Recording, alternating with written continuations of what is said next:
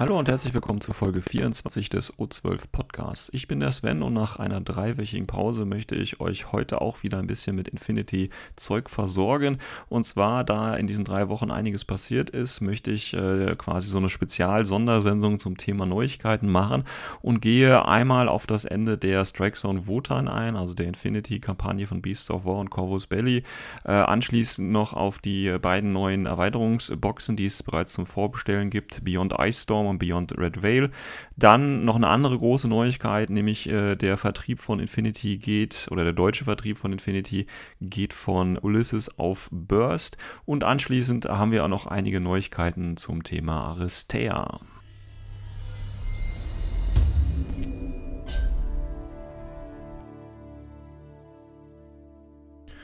So, gleich zu Anfang und bevor ich es vergesse, nochmal ein ganz großes Toi Toi Toi an alle deutschen Spieler, die es aufs Interplanetario nach Vigo, Spanien geschafft haben. Weil, für die es noch nicht wissen, das ist ja im Prinzip das größte, wobei ich weiß gar nicht, ob es das größte ist, auf jeden Fall das größte europäische Konzern, äh, Konzert, äh, das äh, größte europäische ähm, Turnier für Infinity, das es gibt. Ich glaube, in den USA gab es schon äh, über 100 Teilnehmer auf diversen Großturnieren, aber auf jeden Fall das größte europäische mit 110 Teilnehmern, glaube ich, sind es dieses Jahr. Ähm, ich habe es dieses Jahr leider nicht geschafft, habe die Anmeldung ein bisschen verpa verpannt, ja, verpannt, verpennt und bin ähm, auf Platz 55 der Warteliste oder so gelandet. Äh, aber ich glaube, sieben haben es tatsächlich von uns geschafft und äh, wir wollen einfach mal hoffen, dass, äh, ja, sagen wir mal, die ersten 1 bis 5 Plätze auf jeden Fall von deutschen Spielern belegt worden sind. Also von daher ein äh, großes oder ein großer Glückswunsch nach, äh, nach Spanien an unsere deutschen Spieler. Mhm. Ähm, vielleicht, ich denke, der Jan vom äh, Infovlogs oder auch andere werden da sicherlich nochmal äh, ein Report dazu abgeben. Gut, ja, wie gesagt, äh, drei Wochen war ich nicht da und da hat sich einiges äh, in der Infinity-Welt getan. Auf der einen Seite äh, ganz groß natürlich, dass Strike Zone Wotan jetzt vorbei ist. Ich hatte ja am Anfang die ersten Wochen noch berichten können, aber die dritte finale Woche oder Phase in dem Fall war ja tatsächlich äh, mit der Sommerpause äh, übereinander gelegt, sodass ich da jetzt nichts zu live berichten konnte. Ähm, deswegen will ich da jetzt auch gar nicht groß drauf eingehen. Ähm, was ich mich jetzt so frage, nachdem ich jetzt quasi äh, aus dem Urlaub zurückgekommen bin und mir das angeschaut habe, habe ich natürlich die Berichte und die weiteren News nachgelesen. Ähm, aber meine große Frage war jetzt, äh, was bleibt? Also irgendwie gab es da jetzt nicht so ein, ein finales, äh, finales Event, einen finalen Abschluss. Äh, da kam irgendwie nichts. Also das ist irgendwie so in die, in, ins Leere gelaufen. Ja, also Spielberichte reingeschrieben und so weiter und so fort. Und jetzt müsste eigentlich noch ich meine, das ist jetzt schon ähm, äh, seit Montag, also man hatte ja bis zum Montag Zeit, die Ergebnisse, die letzten Spielberichte noch hochzuladen. Und was jetzt auf jeden Fall noch kommen muss, ist auf jeden Fall noch eine ordentliche Auswertung von Beast of War und von Corvus Belly. Ähm, irgendeine Art von Fazit, von Resümee. Und das muss eigentlich mehr sein als nur so ein, ein normaler Newsartikel auf der offiziellen Infinity The Game Seite. Also da muss mehr kommen. Im internationalen Forum haben schon einige äh, Spieler quasi ihr Fazit gezogen, aber sowas offizielles, auch mit den Auswirkungen, muss noch kommen. Das Ganze hat ja auch so ein bisschen, äh, ist, oder ist so ein bisschen in die, äh, in die äh, Ankündigung der beiden Erweiterungsboxen von äh, Ice Storm, Operation Ice Storm und Operation Red Veil übergegangen. Ähm, aber sonst, so ein, so ein richtiges Fazit, das muss jetzt auf jeden Fall noch kommen, weil sonst ist es genauso wie immer oder wie es auch bei Operation Flamestrike war was hat sich getan. Ja, auch wenn man sich das System nochmal anschaut, ähm, klar, Beasts of War und so weiter versprechen Besserungen für die nächste Kampagne, die dann vielleicht nächstes Jahr oder in zwei Jahren kommt. Aber ob die das dann auch umsetzen, es gab ja einige Kritik zum Beispiel an dem Zurückhalten von den äh, Reports und so weiter und so fort. Also im Moment ist das Ganze noch relativ unbefriedigend, wie ich finde. Da äh, muss auf jeden Fall äh, oder sollte auf jeden Fall noch was kommen und äh, vielleicht kann ich ja dann abschließend auch nochmal ein, ein sage ich mal, ein gesichertes Fazit äh, abgeben. Wenn ich sehe, wie dann nochmal die endgültige Reaktion von den Veranstaltern ausfällt, äh, kann ich vielleicht auch nochmal was zu meinen eigenen Erfahrungen sagen oder auch wie die Spielerschaft generell ähm, sich dazu entschieden hat. Ich meine, generell ist es natürlich eine super eine super Geschichte, so eine äh, weltweite Kampagne, äh, gemeinsam mit seiner Armee Sektoren erobern und verteidigen und so. Wie gesagt, da hatte ich auch schon mal was in den ersten Folgen zu gesagt, die ich zu Strikes on Wotan gemacht hatte. Aber insgesamt, ähm, ja, gab es einige Entwicklungen, die vielleicht nicht ganz so förderlich waren und äh, dementsprechend auch viele Spieler verschreckt haben und äh, das hat man auch an den großen äh, Aktivitätsrückgang äh, gemerkt, dass auch viele Spieler da so ein bisschen enttäuscht waren, weil man da nicht wirklich so ähm, das Gefühl hatte, Einfluss äh, zu nehmen. Aber wie gesagt, ich warte jetzt nochmal ab, was da von Seiten Corvus Belly bzw. Beast of War kommt ähm, kommt und dann schaue ich mir das Ganze nochmal an und äh, vielleicht habe ich dann äh, nochmal ein gesichertes Fazit quasi. Gut, ähm, also das ist das eine und das lässt uns oder geht im Prinzip auch gleich äh, zum nächsten über. Ich hatte es ja schon mal angesprochen und zwar gibt es ja jetzt für die ähm, ja, zwei Spieler Starterboxen, wenn man sie so nennen möchte, von Corvus Belly, nämlich ähm, Operation Ice Storm und Operation Red Veil zwei neue schicke Erweiterungspacks, die äh, ja zum GenCon rauskommen sollen, die man jetzt natürlich schon äh, bei den äh, jeweiligen Stellen vorbestellen äh, möchte und kann. Und ähm, da sind jeweils nochmal sechs Figuren drin, die eben diese äh, zwei Spieler-Startboxen erweitern sollen. Da gibt es dann auch noch äh, schöne Sonderlimitierte Minis dazu. Also zum Beispiel gibt es einen limitierten äh, CSU dabei oder eben auch einen autorisierten Kopfgeldjäger. Äh, wenn man das Ganze noch für das GenCon vorbestellt, kriegt man noch so eine Chibi-Figur von äh, Miyoto. Und es gibt auch noch ein Indigo Spec Op, auch ganz schön, ganz toll. Halt schöne Sammlerfiguren, Exklusivfiguren, die es wahrscheinlich nur in der Variante gibt, die vielleicht später nochmal in einer normalen Variante rauskommen. So macht es ja Corvus Belli, um quasi diesen Sammelaspekt ein bisschen hochzuhalten und die Spielerschaft ein bisschen äh, zu modifizieren. Ähm, wenn man sich jetzt diese ähm, Erweiterungspacks ähm, anschaut, ist im Prinzip meiner Ansicht nach das gleiche Problem, wie es auch schon bei den zwei Spieler-Starterboxen äh, oder ist es das gleiche Problem. Also wenn man jetzt zum Beispiel Operation Ice Storm, also die Grundbox anguckt, aber auch Red Veil, bekommt man, sage ich mal, eine ganz gute Mischung von Figuren äh, mit, ja, ich sag mal, mehr oder weniger gelungenem äh, Startpotenzial. Also für jemanden, der natürlich mit Infinity noch nie was zu tun hatte, sind diese Figuren sicherlich ein Ausgangspunkt aber ähm, da kann man sicherlich noch die eine oder andere Figur auch ersetzen und verbessern.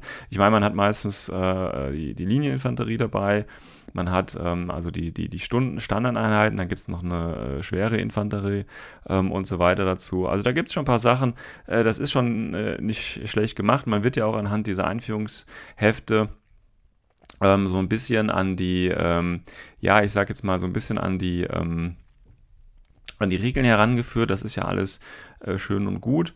Ähm, dann gibt es ja bei den Operation äh, Storm und Red Veil auch so, äh, in diesen Heften gibt es ja auch noch Erweiterungen oder gibt es so Hinweise, äh, was man quasi als nächstes äh, kaufen sollte. Das deckt sich jetzt tatsächlich nicht äh, mit den Inhalten, die es bei ähm, Beyond Ice Storm und Beyond Red Veil gibt, sondern hier wurden nochmal andere Figuren äh, hinzugefügt. Und ich denke, der Grund, weil, warum Corvus Belli das gemacht hat, sind auf der einen Seite natürlich, so haben sie es ja auch offiziell gesagt, ähm, dass viele Spieler eben immer noch Fragen haben, okay, was mache ich jetzt, nachdem ich mir so ein Zwei-Spieler-Set gekauft habe, wie geht's weiter? Und dann ist es natürlich äh, einfach zu sagen, ja, zack, hier ist die nächste Army-Box, die kannst du einfach kaufen und dann hast du äh, gleich ein bisschen weiter mit der gleichen Fraktion. Das heißt, wenn du es mit einem Kumpel zusammen gekauft hast, kann der gleich die andere Hälfte übernehmen und so weiter und so fort. Und die andere Grunde ist äh, ganz einfach wirtschaftlicher Natur.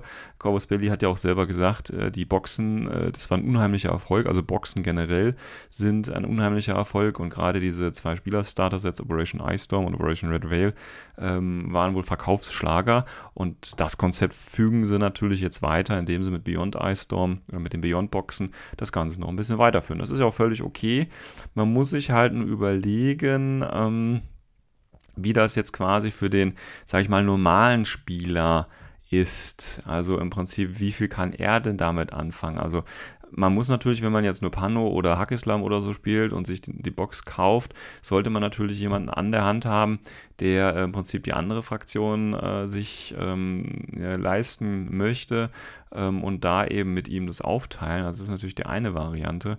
Ähm, und äh, sonst kaufe ich nämlich im Prinzip Figuren dazu, Ähm, ich hatte das ja auch schon mal angesprochen bei der äh, Idee mit den Doppelblistern, dass das ja in eine ähnliche Richtung geht, dass das auch teilweise für, sage ich mal, Leute, die schon ein bisschen länger dabei sind, dass es eben problematischer ist, ganz klar. Ja. Und das ist ein, ein Problem, was ich dabei sehe. Ähm, zusätzlich ist es, äh, ja, vielleicht nochmal so als, als Zusatzinformation, wenn man sich die ähm, Beyond Ice Storm Box anschaut, ähm, von Figuren gibt es jetzt äh, ein Modell dabei und ähm, da spricht, äh, das ist im Prinzip eine Einheit von Tunguska. Das ist ja noch einer der Sektoren, der bei den Nomaden fehlt. Das ist im Prinzip der Sektor, der sich spezialisiert hat auf ähm, Hacking und ähm, also wo die besten Hacker im Prinzip auch herkommen.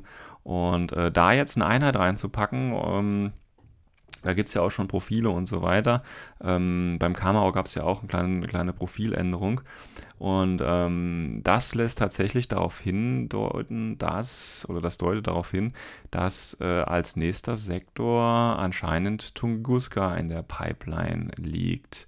Und das würde bedeuten, da wir uns ja GenCon nähern, ähm, habe ich da irgendwie die Vermutung, dass wir tatsächlich den nächsten Sektor Tunguska plus noch was anderes sehen. Also das ist jetzt nur eine Vermutung aufgrund der Release-Politik, die ähm, Corvus Belli ja über die Jahre äh, vertreibt, ist das ja meistens so, wenn sie eine Figur äh, anteasern mit Regeln, die äh, noch gar nicht im Grundregelwerk oder in Humans 4 sind oder woanders auftauchen.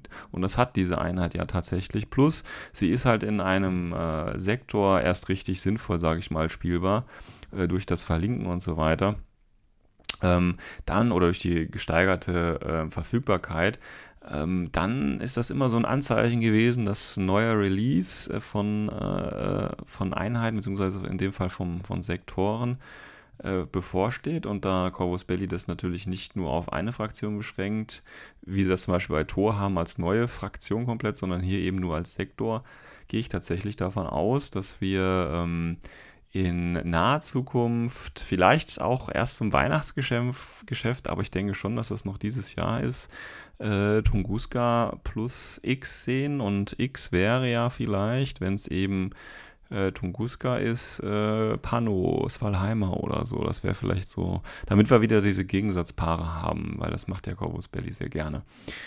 Kann ich mir gut vorstellen, ist natürlich nicht gesichert, aber das ist natürlich immer, äh, Raum zum Spekulieren ist natürlich da und der sollte natürlich auch genutzt werden. Also wie gesagt, von der Sinnhaftigkeit, die Modelle, die man da so äh, drin findet, ähm, ja, ist es okay. Ähm, einige Modelle ähm, fragt man sich wahrscheinlich auch, warum, wieso, ja, also äh, zum Beispiel von den Bolts der Paramedic ist jetzt nicht unbedingt ein Modell, auf das man ewig gewartet hat und ob jetzt ein Paramedic unbedingt eins der Modelle ist, die äh, ein neuer Spieler braucht, äh, gerade weil es auch ein Bolt ist, die ja zum Beispiel, wenn ich das richtig weiß, bei der Operation Ice Storm gar nicht dabei waren. Ähm, von daher ähm, immer so ein bisschen schwierig. Ähm, ich meine, ich werde sie mir sowieso holen für Neoterra, das ist klar. Und viele andere Spieler werden sie sich auch holen, weil es einfach Corvus Belly und äh, schöne Miniaturen sind und so weiter. Aber ähm, naja, immer ein bisschen schwierig. Ähm, aber da äh, kann man vielleicht dann auch später nochmal, wenn ich die Figuren dann in der Hand halte, auch nochmal drauf eingehen. Und äh, wenn man da, also zu GenCon-Zeiten oder auch in einer späteren Folge, schaue ich mir das vielleicht nochmal näher an. Aber das sind im Prinzip neue Boxen, die auf uns zukommen. Und wie gesagt, ähm, die ganzen Vorbestelleraktionen laufen gerade. Äh, kann man, glaube ich, noch bis Ende August oder so vorbestellen. Und dann werden sie vielleicht im Oktober, September irgendwann in D-Dreh rum, denke ich, äh, auch ausgeliefert werden. Gut, ähm, ja, das war im Prinzip so die äh, zweite Geschichte, die ich da äh, erwähnen wollte. Und dann tatsächlich, ähm, also als, als größeren News-Teil, ähm, was ja für den deutschen Vertrieb jetzt nur oder für die deutschen Spiele nur von Bedeutung ist, ist, dass ja der Vertrieb ganz überraschenderweise übrigens von Corvus, äh, von Ulysses gekündigt wird oder aufgekündigt wird, sage ich mal, und an eine Firma namens Burst vergeben wird. Also das ist wirklich nur der deutsche Vertrieb von Infinity-Produkten, auch von anderen äh, Produkten, aber für uns ist ja erstmal nur Infinity interessant, wird eben nicht mehr von Ulysses durchgeführt, sondern jetzt äh, von dieser anderen Firma. Das kam ziemlich überraschend. Ich glaube, da wussten äh, wenige nicht-Insider davon und selbst die Insider werden sich wahrscheinlich noch über die äh, terminliche, äh, ja, die terminliche Ordnung hier ein bisschen wundern. Ähm, ja, was bedeutet das denn? Ähm, ja, das ist die Frage. Man, das weiß man jetzt tatsächlich noch nicht. Also natürlich gehen wir jetzt mal davon aus, äh, dass äh, die Produkte von Corvus Belly, äh, also Infinity, Blister und Boxen, immer noch äh, gut erhältlich sein werden. Das ist natürlich, das ist ja die Hauptaufgabe von Burst. Jetzt muss man natürlich überlegen, Burst äh, ist relativ klein, auch gerade im Vergleich zu Ulysses. Und wer so ein bisschen die Geschichte mit Ulysses kennt, ähm, ist ein Punkt zum Beispiel, äh, dass immer wieder tatsächlich Händler geklagt haben, dass die Sachen nicht lieferbar waren. Ulysses hat das dann damit entschuldigt, dass die Spanier nicht so schnell nachliefern konnten. Das kann natürlich so sein, können wir nicht nachvollziehen, aber das war auf jeden Fall über längere Zeiten so. Und das bedeutet jetzt, wenn ich jetzt in einen kleineren Betrieb wechsle, ähm, warum soll der Vertrieb dann plötzlich besser funktionieren? Also ist ein bisschen schwierig, diese Entscheidung, also aus, aus reiner, ich sage jetzt mal, nicht ökonomischer Spielersicht ist das ein bisschen schwierig äh, nachzuvollziehen. Zumal das auch ein Vertrieb ist, der eher unbekannt ist, der sich irgendwie bisher nur mit dem Vertrieb von, von Manga und so beschäftigt hat, ähm, ist das äh, schon gewagt, nenne ich das jetzt einfach mal. Ähm, also ich gehe jetzt mal davon aus, dass äh, es nach einer mehr oder weniger großen Umstellungsphase äh, es vielleicht tatsächlich schwierig werden könnte, äh, dass die Händler eures Vertrauens ähm, Infinity-Produkte bekommen. Das ist jetzt mal meine Vermutung. Ich hoffe es natürlich nicht. Ne? Das wäre natürlich schade für alle.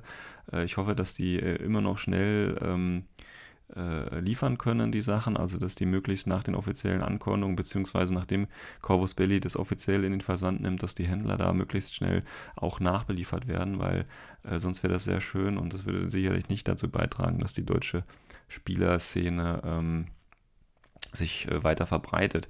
Ähm, ja, was gibt's, was gibt's noch für Änderungen? Ähm, wie gesagt, es ist jetzt noch schwierig absehbar.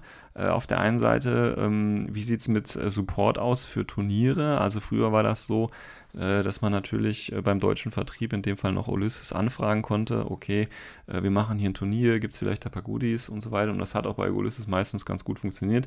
Diesen Support hatten sie allerdings auch schon seit mehreren Monaten nicht mehr, ich glaube seit Anfang des Jahres mindestens, nicht mehr eingesetzt.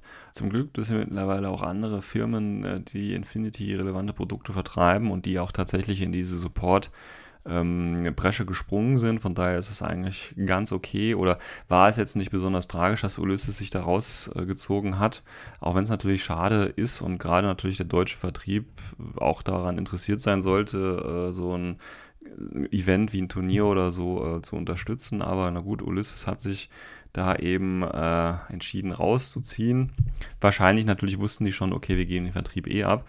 Und das ist natürlich dann auch der nächste Schritt, wenn ich im eine kleinere Firma habe, die auch nur den Vertrieb hat, inwieweit die dann den Support äh, von Turnieren übernehmen können. Also es wäre natürlich ganz schön, wenn die Lücke da äh, von Burst gefüllt werden könnte aber auch hier fraglich.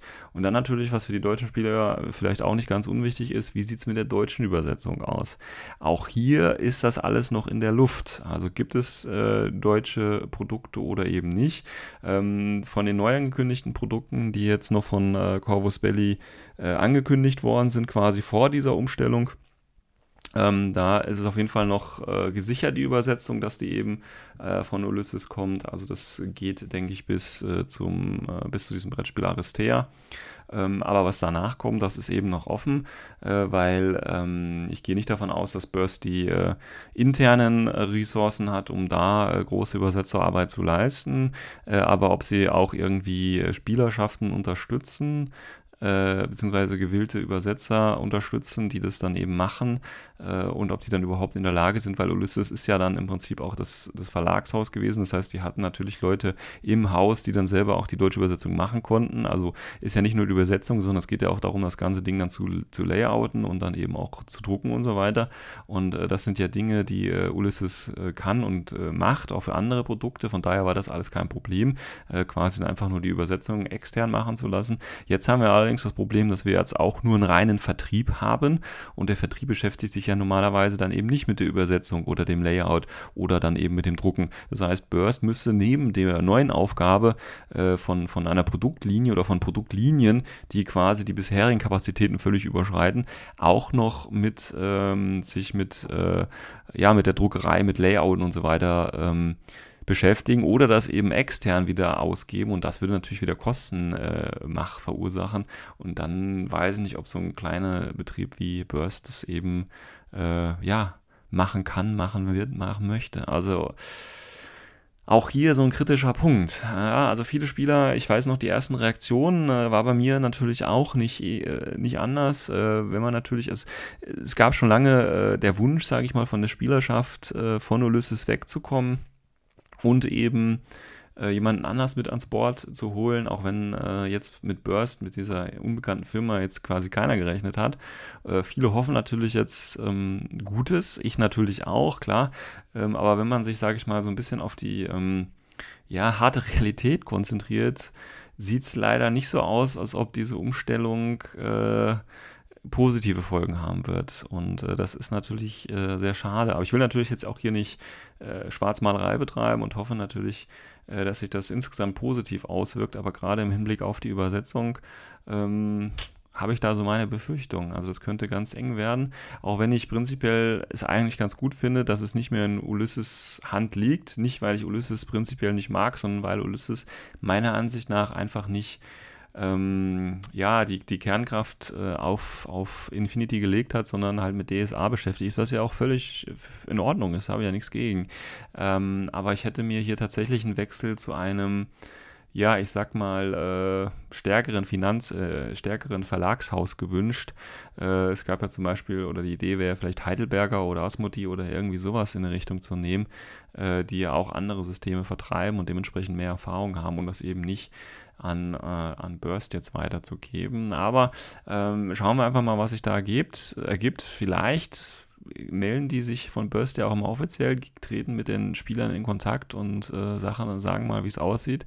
Äh, ich denke zwar, die sind im Moment stark damit beschäftigt, äh, das eben diesen Vertrieb umzuwechseln, äh, damit das dann möglichst reibungslos für den Endkunden passiert, ähm, was natürlich von Vorteil ist aber auch so ein bisschen äh, diese, diese Lehre der Spielerschaft, vielleicht kann die ja mal ein bisschen gefühlt werden. Ja, das sind im Prinzip so die drei großen äh, Bereiche, die ich ähm, kurz ansprechen wollte. Und ähm, jetzt schaue ich mir nochmal an, was alles bei Aristea passiert ist.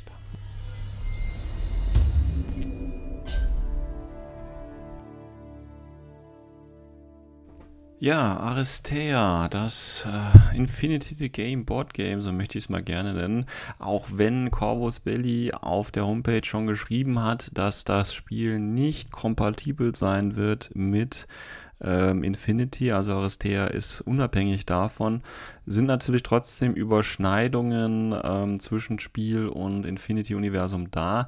Und ehrlich gesagt, es gibt ja jetzt schon einen ersten Ausblick auf die Charaktere. Und wenn ich mir die so angucke, muss ich mich natürlich fragen, warum nicht kompatibel? Also man kann die Miniaturen, die sehen jetzt nicht unbedingt, sage ich mal, oder die viele sehen jetzt nicht unbedingt aus wie jetzt Soldaten, die tatsächlich in so einem äh, kleinen Skirmish teilnehmen, äh, aus, aber ähm, es sind schöne Modelle, einfach wie, wie, wie man es eben von Corvus Belly gewohnt ist. Und ich denke, es wäre jetzt nicht so schwierig, äh, sie, für sie einen möglichen Einsatz neben äh, als HVT. Ähm, sich für die zu überlegen und da Werte zu überlegen. Vielleicht kommt das ja noch und vielleicht ändert ja Corvus Belle diese Aussage noch. Das heißt, im heutigen Aristea-Teil, sage ich jetzt einfach mal, würde ich gerne einen Blick auf die äh, Charaktere werfen und was man eben aufgrund dieser Präsentation dieser Charaktere schon äh, über Aristea herauskriegen kann. Auch hier nochmal äh, ein Gruß an die äh, Besucher in Spanien, in Vigo, auf dem Interplanetario. Hier kann man tatsächlich schon die ersten Versionen von Aristea Probe spielen und ich denke auch hier äh, werden wir vielleicht im Infovlogs oder an anderer Stelle äh, nochmal mehrere äh, Informationen, äh, Insight-Informationen erhalten. Ich versuche jetzt einfach mal ein bisschen wieder zu spekulieren. Ähm, wir fangen mal an. Also insgesamt gibt es 1, 2, 3, 4, 5, 6, 7, 8 verschiedene Charaktere. Ich denke, das sind noch genug für das Brettspiel. Also wir erinnern uns ja noch an dieses Hexa oder dieses ja, Hexa-gestylte ähm, Spielfeld. Und an die Idee, dass es im Prinzip um ein, ein Sportspiel handelt. Und ich gehe davon aus, äh, dass man äh, entweder sich so ein Team zusammenstellt aus den verschiedenen Charakteren oder tatsächlich auch nur ähm, ähnlich, also so in Gladiator-Manier 1 gegen 1 spielt. Ähm, und wenn man sich die Charaktere anschaut äh, und die Präsentation, ähm, gibt es immer so drei Kategorien, das heißt drei Kategorien. Wir haben auf einen, einer Seite so eine Art Typenbeschreibung, wir haben Fähigkeiten und dann so ein bisschen Hintergrundtext für die Charaktere. Und was ich ganz interessant finde, ist eben diese Typenbeschreibung und äh, da haben wir verschiedene. Wir haben auf der einen Seite einen Tank, also jemand, der im Prinzip viel äh, Damage aushält und den Rest des Teams beschützt. Wir haben einen Controller, der eben, in dem Fall ist es der Hexer oder die Hexer, die anscheinend äh, andere Einheiten beeinflussen kann auf irgendeine Art und Weise. Ähm, dann haben wir allerdings auch noch äh, den Typ Scorer und Scorer sind natürlich die Einheiten, die in dem Spiel äh, Punkte machen und die sind dann wahrscheinlich sehr schnell.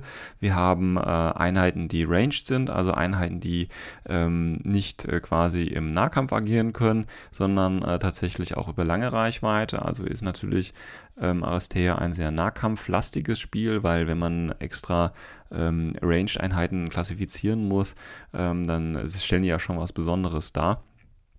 Ähm, dann haben wir aber noch einen Typ, ähm, und zwar ist das äh, der Typ äh, Support.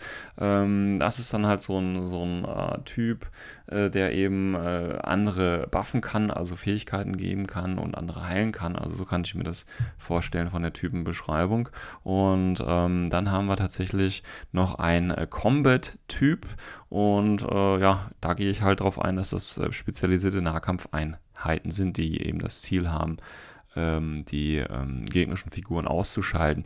Jetzt klingt das Ganze für die, die halt mit solchen Brettspielen oder mit solchen Sportspielen, sage ich mal, nichts am Hut haben, aber vielleicht eher was mit Computerspielen. Das Ganze klingt so ein bisschen ähm, wie so ein äh, Online-Rollenspiel oder so ein äh, League of Legends-Verschnitt. Da hat man ja auch tausende Charaktere und die haben ja auch alle verschiedene äh, Rollen die sie dann eben erfüllen können. Das heißt, Support-Charakter sind dann halt meistens Leute, äh, wie vorhin gesagt, die ähm, äh, andere Charaktere stärker machen, schützen können oder auch heilen können. Die Tanks sind da, um eben genau Damage zu tanken. Die sind dann meist in, in der meisten, äh, am meisten in der ersten Reihe und versuchen möglichst viel, viele Figuren zu binden und solche Geschichten. Ja, also es klingt auch die Scorer dann natürlich äh, für das Sportspiel. Das sind halt die flinken agilen Einheiten, die nach vorne äh, müssen, gut ausweichen können und dann eben die Punkte machen. Ja, also das kann man schon so ein bisschen nach dieser Klassifizierung kann man ähm, natürlich äh, schon mal ein bisschen äh, was rauskriegen. Ich gehe auch davon aus, wenn Aristea einigermaßen gut laufen wird und ich gehe davon aus, bei solchen schicken Miniaturen wirklich, dass es gut laufen wird und äh, dass es auch hier wieder jetzt auch äh, nach Corvus Belly neue Strategie Erweiterungsboxen mit neuen Charakteren gibt. Also ich denke, das ist schon so gut wie äh, gesetzt, wenn Aristea auch nur am Rande erfolgreich ähm, ist. Ja, also dann schauen wir uns die Charaktere mal genauer an. Also wie gesagt, der erste Charakter, der hier dargestellt wird, ist der Maximus. Und der Maximus, ähm, dem kann man eindeutig, auch allein aufgrund seiner Bemalung schon ähm, Panoceania zuordnen. Und ähm, ja, der sieht so ein bisschen aus wie ein kleiner Jotum. Der hat hier ein großes Schild, das genauso groß ist wie er und deswegen kann er natürlich auch super seine Rolle als Tank äh, eben äh, wahrnehmen, indem er einfach sich mit diesem schönen Schild verteidigen äh, kann. Er hat als Ability, steht auch nochmal dabei, also jeder Charakter scheint eben natürlich neben, wie gesagt, Bewegungswerten und ähnlichem und Verteidigungswerten und Ausweichen, was wir nicht alles haben, hat er auch noch Sonderfähigkeiten, genauso wie wir es eben auch von Infinity kennen. Und ähm, hier hat er halt die Fähigkeiten Jotums Shield, Get Behind Me und Implaceable. Also das sind genauso Fähigkeiten, wie man sie von einem klassischen Tank bei League of Legends oder auch Guild Wars oder so ähnlich erwartet. Ähm, Sprich, er steht, Jotums Schild. Es ist also Schild eines Jotums, Panotech. Das heißt, er wird sehr, sehr viel Damage einstecken können. Das heißt, direkte Angriffe wird er wahrscheinlich wegstecken können. Get Behind Me, das scheint so eine Fähigkeit zu sein, äh, mit dem man eben äh, Einheiten entweder gut schützen kann, also eine Art Bodyguard-Funktion, dass er eben vielleicht Schaden von, also Angriffe, die auf andere gezielt sind, äh, abfangen kann ähm, äh, und die dann quasi so eine, so eine Bewegung extra machen dürfen. Ja, also im Prinzip Ähm, wenn ich jetzt einen Angriff habe auf eine Figur, die zwei, drei Felder von ihm entfernt ist, kann er diese Sonderfähigkeit nutzen und dann kann diese Einheit sich quasi hinter ihn in Deckung werfen oder so. Ähm, das gab es auch schon in anderen Spielen, also das könnte ich mir gut vorstellen. Und im Placeable eben, dass er quasi äh, nicht zu Boden geworfen werden kann, dass er vielleicht nicht um Felder verschoben werden kann, also durch Angriffe von anderen Einheiten. Ich denke, das ist ähm, das, was er kann. Das ist eben Maximus, das ist eben der Tank. Ja, also klassische Rolle hier. Gut, schauen wir mal weiter. Dann haben wir, wie gesagt, ich hatte es gerade schon angesprochen, Hexer, die Hexer, äh, eindeutig Nomade und eindeutig auch äh, sehr stark am äh, Hacken. Typ, Controller und Abilities Gotcha und äh, Wade Retro. Ja, was das jetzt genau ist, das kann man jetzt von der Reihenbezeichnung ähm, nicht sagen. Gotcha, vielleicht hat das Ähnlichkeiten mit dem Hacking-Programm, das wir da schon kennen. Das wäre vielleicht eine Möglichkeit. In der Hintergrundbeschreibung steht eben, dass sie ähm, feindliche Figuren kontrollieren kann, also wirklich quasi steuern kann als Puppet oder als Pawn. Ähm, also hier kann ich mir vorstellen, dass sie vielleicht ähm, eben die Panzerung ähm, von Maximus jetzt zum Beispiel hacken kann und äh, ihn dann quasi äh, einsetzen kann, wie vielleicht einen übernommenen Tag oder so das könnte vielleicht so eine Aufgabe sein, die eben die Hackerin hier von den Nomaden klassischerweise auf dem Aristea-Feld übernimmt. Dann haben wir noch 8-Ball, das ist unser äh, Pool-Billardspieler, original mit äh, Kö, auf jeden Fall mit einer Art von Kampfstand, äh, Kampfstab und einer schönen äh, Billardkugel äh, tätowiert.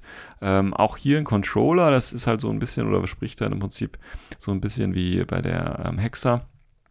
Ähm, wobei er wahrscheinlich jetzt nicht Mind Control ausüben wird oder was hacken kann, sondern er macht es irgendwie anders wie auch immer.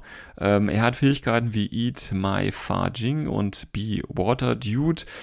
Schwierig. Be Water Dude ist natürlich äh, ein bisschen wahrscheinlich an äh, Bruce Lee angelehnt. Äh, das heißt, man soll halt wie Wasser sein, mit dem Wasser fließen. Hier kann ich mir vielleicht eine Verbesserung von Dodge-Werten oder Ausweichwerten feststellen, von großer Agilität, ähm, auch vielleicht für andere Figuren. Ja, und Eat My Fa Jing, das kann natürlich ziemlich viel sein. Ich hoffe mal einfach, Fa Jing ist ein äh, Billardköder in der Mitte hat äh, und äh, das könnte vielleicht eine Art von Angriff sein. Also dass äh, der ähm, Panda, der hier ist, der genmodifizierte Panda von Bakunin wahrscheinlich irgendwoher, ähm, dass der agil sich über das Feld schwingen kann, kann ich mir nicht vorstellen. Also hier hätte ich vielleicht eher die Rolle des Tank gesehen aber wir erfahren mehr, wenn wir tatsächlich das Spiel haben. Ja, kommen wir kurz äh, zu äh, Gata. Das ist jetzt so ein typischer Scorer, wie ich mir vorstelle. Ist eben, ja, ich sag mal, ein kleines Mädel, fast, agil. Das ist genau das, oder sind genau die Figuren, die eben auch Punkte machen können. Das heißt, den Ball ins spielerische Feld bringen können. Und genau das ist eben auch das, was sie hier verkörpert.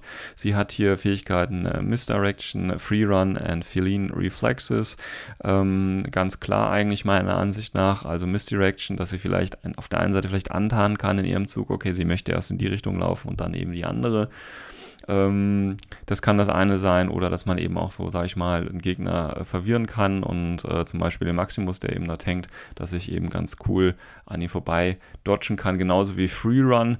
Äh, Freerun kann ich mir vorstellen, dass ich vielleicht Figuren äh, ja binden kann und mit Freerun komme ich halt ganz einfach wieder aus so einer gebundenen Situation, ähnlich wie im Nahkampf in Infinity, raus, ohne zu würfeln zu müssen oder ähnliches. Und Feline Reflexes ist natürlich ganz klar, dass sie eben die Katzenreflexe hat, das heißt, gutes Aus Ausweichen, äh, gutes Ballfangen oder was auch immer. Also hier ähm, der typische Scorer halt einfach.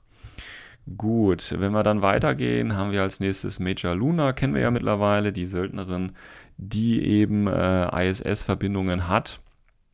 Sie ist natürlich, weil sie ja als äh, Scharfschützin auftritt, äh, ranged, ähm, Fernkampf ausgerichtet und ähm, ja, hier hat sie natürlich ein Called Shot, Suppressive Fire, Marksmanship und Veteran Sniper, also sehr ähnliche Fähigkeiten, wie wir sie schon aus äh, Infinity kennen.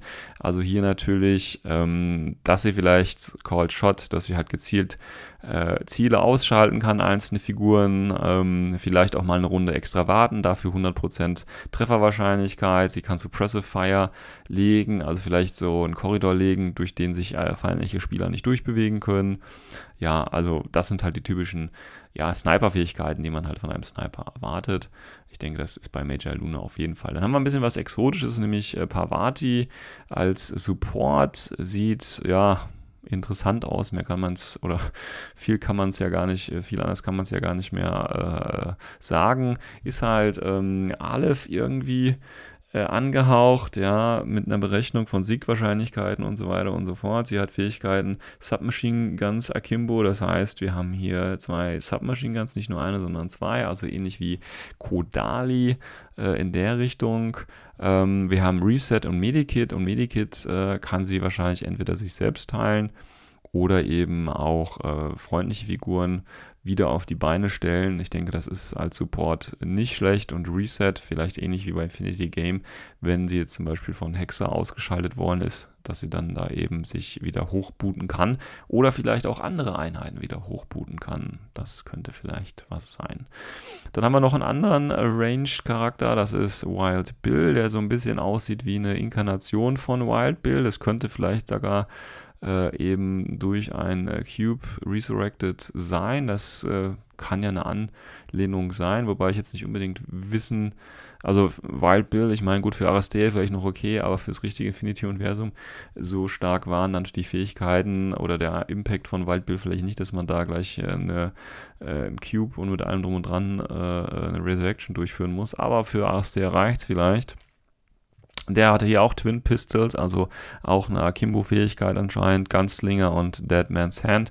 Äh, Dead Man's Hand bezieht sich ja auf die äh, legendäre Pokerhand.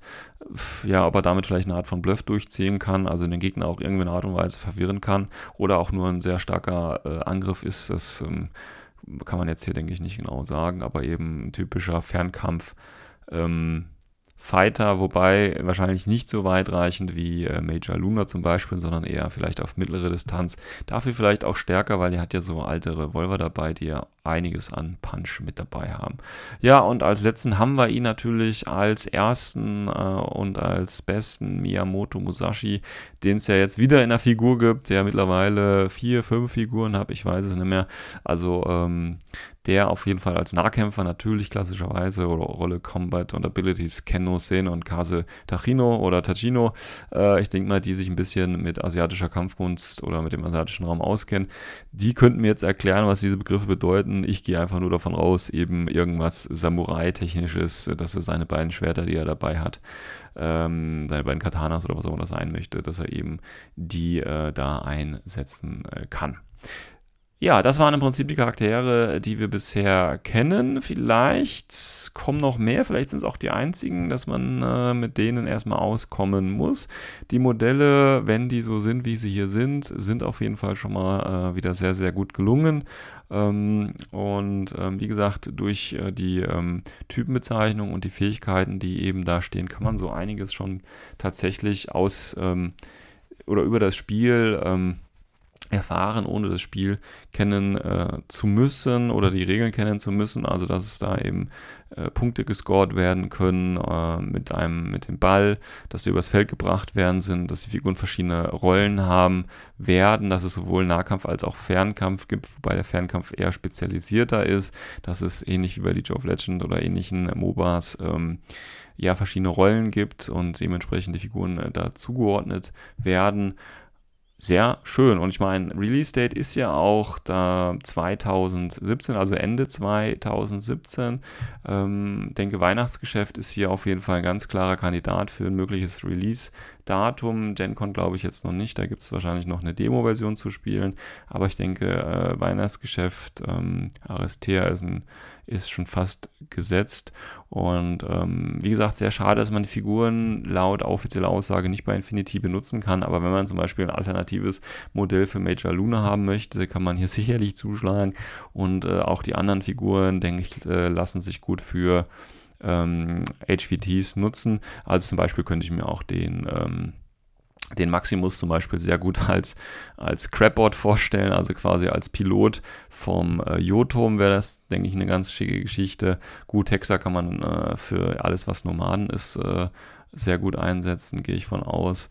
Und äh, auch Wild, By, Wild Bill oder so. Also da sind sich sicherlich Verwendungszwecke benutzen. Und wie gesagt, es gibt ja auch Missionen, bei denen man ein paar Zivilisten braucht. Und äh, vielleicht äh, gibt es ja in ITS 9, das ja nach dem Interplanetario äh, August, September dann kommt, ähm, vielleicht mehr Missionen mit mehr Zivilisten.